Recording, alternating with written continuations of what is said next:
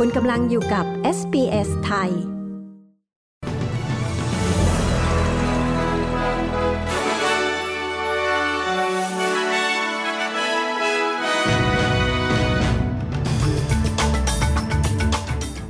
มุขมนตรีรัฐวิกตอเรียเผยรายละเอียดคลายมาตรการสกัดโควิดวันพรุ่งนี้ ยกเลิกมาตรการเคอร์ฟิวในพื้นที่มหานครเมลเบิร์น พร้อมประกาศโทษปรับใหม่สำหรับผู้ฝ่าฝืนมาตรการจำกัดการรวมกลุ่ม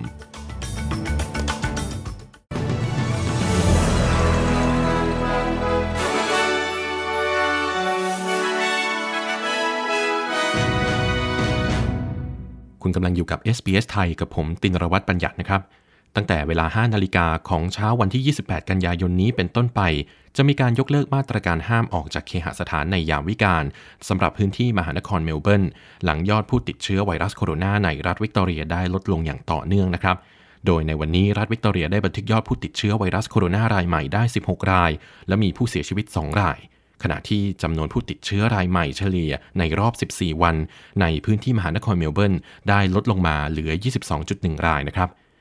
จากตัวเลขดังกล่าวนะครับทำให้มีการผ่อนคลายมาตรการจำกัดการแพร่ระบาดของไวรัสโคโรนาในหลายส่วน เร็วกว่าเวลาที่กำหนดไว้ในแผนแม่บทตอนแรกนะครับ ซึ่งก็รวมถึงข้อกำหนดดังต่อไปนี้นะครับ การอนุญาตให้ลูกจ้างกว่า 127,000 คน สามารถกลับไปทำงานได้ตามปกติ รวมถึงสามารถออกกำลังกาย ไม่เกิน 5 กิโลเมตร จากสถานที่ทำงานด้วยนะครับการอนุญาตให้นักเรียนระดับชั้นประถมศึกษา สามารถกลับไปเรียนที่โรงเรียนได้ตามปกติ ภายในวันที่ 12 ตุลาคมนี้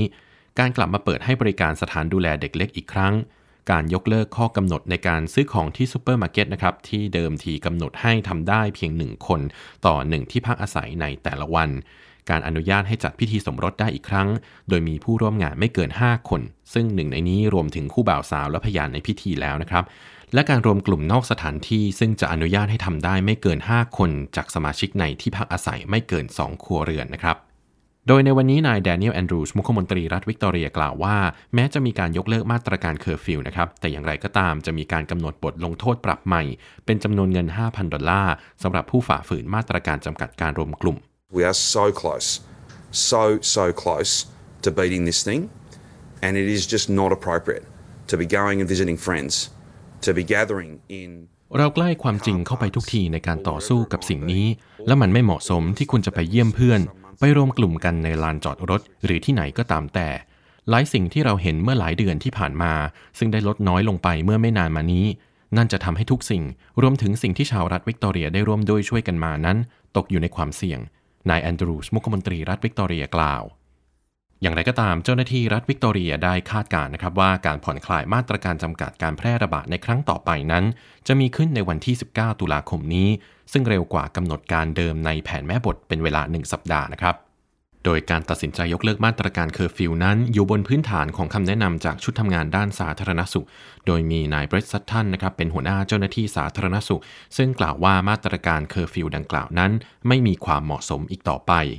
ด้านศาสตราจารย์แอลเลนเชง รองหัวหน้าเจ้าหน้าที่สาธารณสุขรัฐวิกตอเรียนะครับ กล่าวว่าแบบจำลองข้อมูลเกี่ยวกับไวรัสโคโรนาได้แสดงให้เห็นว่ารัฐวิกตอเรียในตอนนี้ยังคงอยู่ในแนวทางของแผนแม่บท และอาจล้ำหน้าไปเล็กน้อยนะครับ หากเทียบกับจุดที่ได้มีการคาดการณ์ในส่วนของเป้าหมายเอาไว้ ซึ่งก็คือในช่วงปลายเดือนกันยายนนี้ โดยแผนแม่บทที่ได้มีการทบทวนและมีการเปลี่ยนแปลงกรอบเวลาต่างๆ เมื่อเร็วๆนี้นะครับได้มีการเผยแพร่หลังจากที่นางเจนนี่มิคาโคส รัฐมนตรีสาธารณสุขรัฐวิกตอเรียนะครับได้ประกาศลาออกจากตำแหน่งเมื่อไม่นานมานี้นะครับ โดยนางมิคาโคสระบุในแถลงการณ์นะครับว่าเธอมีความเห็นที่ไม่ตรงกันอย่างรุนแรง ในกรณีของแถลงการณ์ต่อคณะกรรมาการไต่สวนหาข้อเท็จจริง ในกรณีของโรงแรมกักกันโรคในรัฐวิกตอเรียที่ได้มีการแถลงโดยนายแดเนียลแอนดรูสมุขมนตรีรัฐวิกตอเรียไปเมื่อไม่นานมานี้นะครับ โดยเธอย้ำว่าเธอไม่สามารถที่จะปฏิบัติหน้าที่ ภายใต้คณะรัฐบาลของนายแอนดรูสได้ และไม่เคยหลบหนีจากภาระหน้าที่ แต่ทั้งหมดแล้วไม่ใช่ความรับผิดชอบของเธอทั้งหมด ซึ่งก็เป็นส่วนหนึ่งของแถลงการณ์ของนางมิคาโคสนะครับ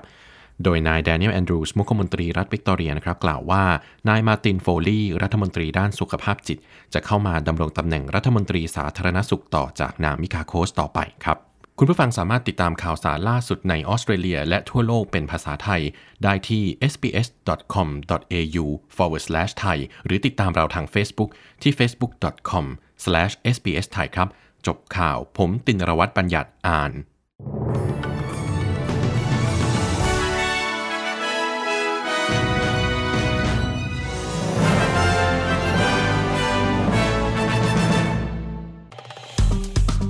กดไลค์ แชร์ และแสดงความเห็นไป follow SBS ไทยทาง Facebook